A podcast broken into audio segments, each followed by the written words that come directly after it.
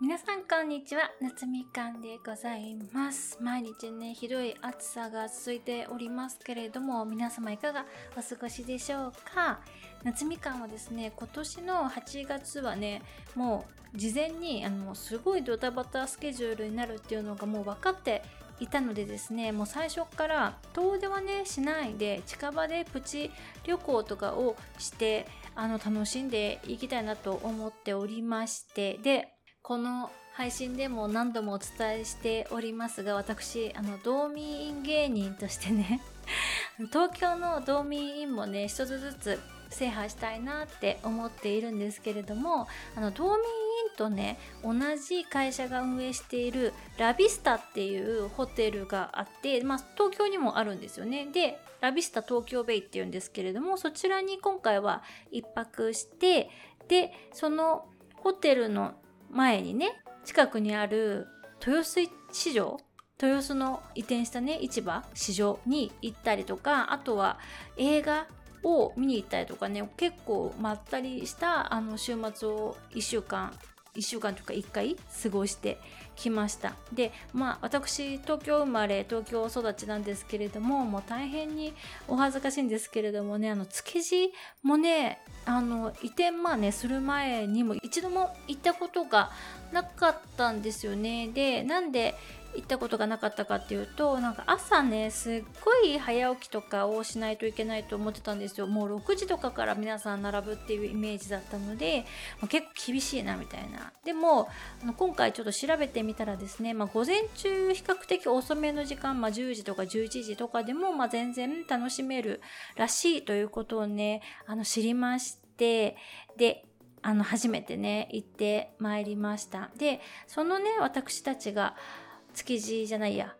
豊洲に行った週の、ま、前に、あの、台風が来てたんですよね。関西とかね、結構ひどく降ってたと思うんですけれども、あの、その影響で漁獲量がもうめちゃくちゃ少なくなっちゃってて、仕入れがね、あのどのお店も少ないっていう情報があの事前にインスタで私あの入手いたしましてで本当はですね金曜日の11時ぐらいに集合しようかなっていう話だったんですけれどもなんかもう嫌な予感がしたので、まあ、私ちょっとね朝早く起きてたのであの10時くらいにはもう行ってでここ行きたいなってこう目星をつけていたお寿司屋さんがあったんですけどね、まあ、そこをとりあえずどんな感じだろうと思って見に行ってみたんですよ。で、まあ、私が着いた時点で前に15人くらいかなが並んでいらっしゃったんですよね。で、まあ、とりあえずまだねあの合流する前だしとりあえずここは並んでおこうかなと思ってで並んでたら私が並んだあと10分ぐらいでもう受付を締め切ってたんですよね。なので本当にねギリギリセーフだったなっていう感じだったんですけれどもまあそこから炎天下ですよ。もう外だったんですけどね。あの50分くらい並んだかなっていう感じで。で私たちの番になりまして入店したんですけれども今回大和寿司さんっていうところにねあの行ったんですけれどもまあ事前にねリサーチしたところお店で、まあ、お任せっていうのを、まあ、頼んでで足りなければプラスで追加でね頼むのがいいよっていうのを、まあ、事前に知ったのでとりあえずお任せでっていう感じでねあの頼んだんですよ。であの私わさびがね実は食べられないんですよねでもちょっとまあいいお寿司屋さんじゃないですか回転しないタイプのカウンタータイプのお寿司屋さんだったのでなんかサビ抜きって頼むのとなんかこう粋じゃないなみたいな感じが気がしてなんか怒られそうかなってちょっとドキドキしながら お願いしたらもう全然 OK っていうことだったので私はねサビ抜きで今回いただいたんですけれどももう一番ね最初に大トロが出てきてで私その日朝からもう何もね食べてない状態ペコペコだったんですよ。の状態でまず1食目というか一口目がね大トロ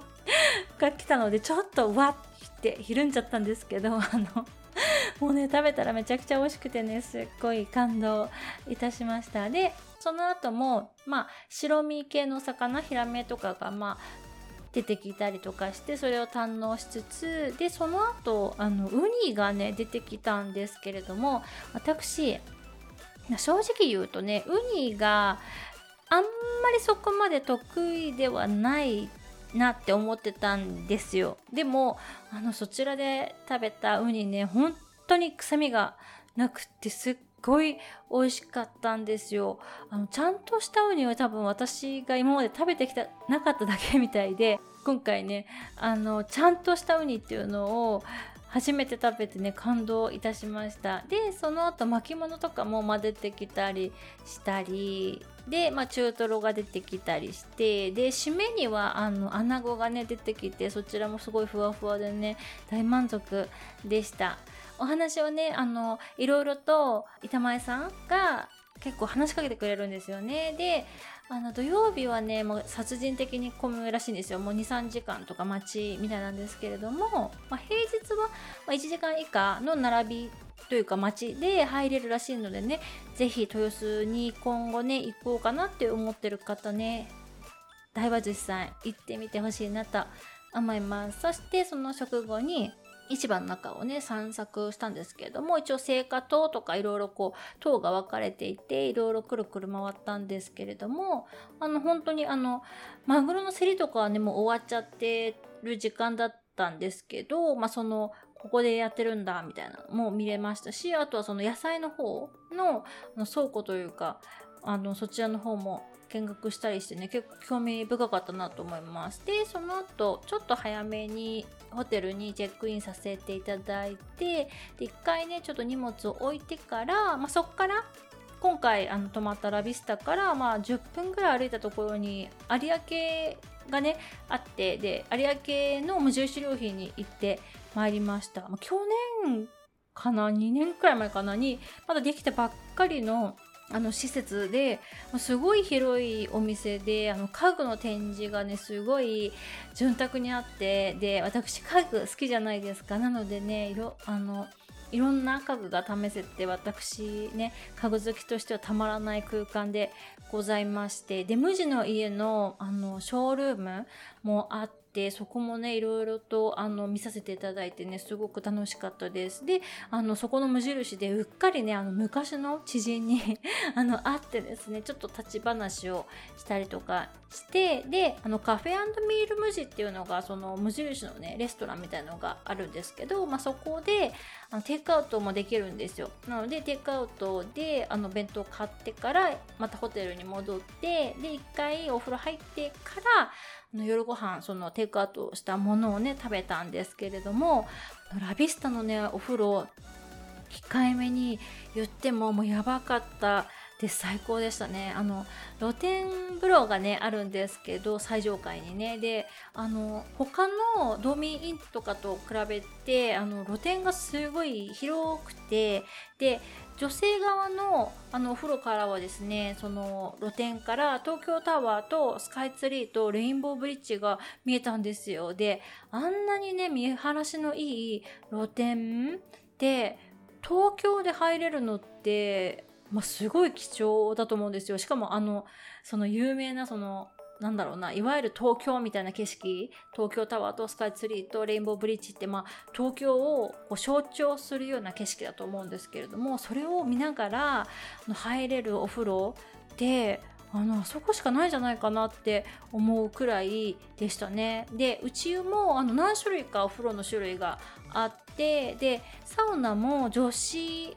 側はですねミストサウナがあったりしてお風呂がね本当に充実してるんですよね。で、まあ、強烈リゾート系列のホテルなのでもちろんあの湯上がりのねアイスキャンディーもあってであのフロアにね無料のコーヒーマシンもあってあのホットコーヒーもアイスコーヒーも飲み放題なんですよね。なのでおこもりするにはもうもってこいのねホテルだと思います。ちょっと、まあ、ラグジュアリーなホテルなんですよ。あの普通の道民よりはちょっとまあ値段もお高いしちょっとランクも1個ぐらい上なんですけどあのロビーもねすごいあの高級ホテルみたいないい香りがするしテラスとかもあってあの海沿いにねすごいねあのラグジュアリーって感じな気分になれるので大変おすすめのホテルになっております。そして次の日ね朝ごはんはまたお風呂入ってからもちろんね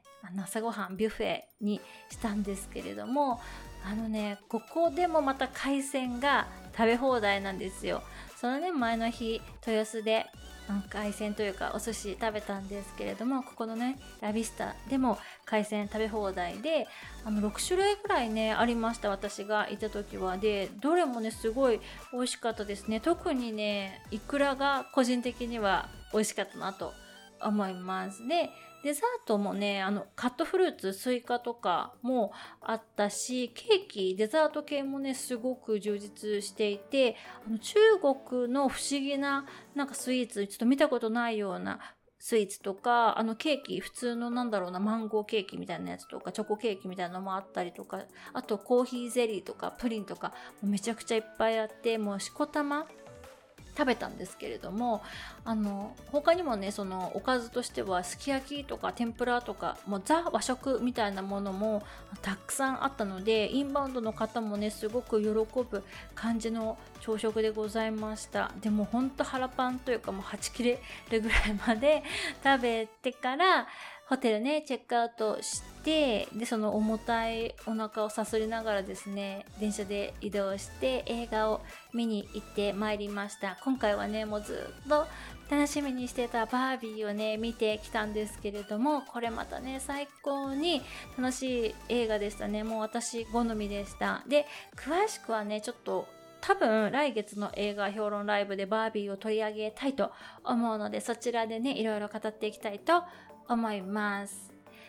まあ、東京出身、東京住みでいるとあのあえて東京観光ってねあんまり行ったりする機会がなかったんですけど今年はね結構、まあ、ここでもお伝えしている通り地方ね結構ガンガン行ってきてますし東京もね行ったことないとこまだまだあるなっていう感じなのでいろいろとね訪れてみたいなと思っております。で前にも言ったんですけど移動距離が多ければ多いほど人生って大きく動くって言われてるじゃないですか。で私はそれをね今年ちょっと実際やってみてそれが本当かっていうのをね実際にあの検証というか人体実験みたいな感じでねやろうと思っていますのでそちらに関してもねまたアップデートがあればこちらで皆さんにご報告させていただきたいなと思っております。まだまだね残暑が厳しくなりそうですので皆様体調には十分にね気をつけていただいて楽しく夏をね乗り切っていきたいと思います。それではまた次のエピソードでお会いいたしましょう。バイ。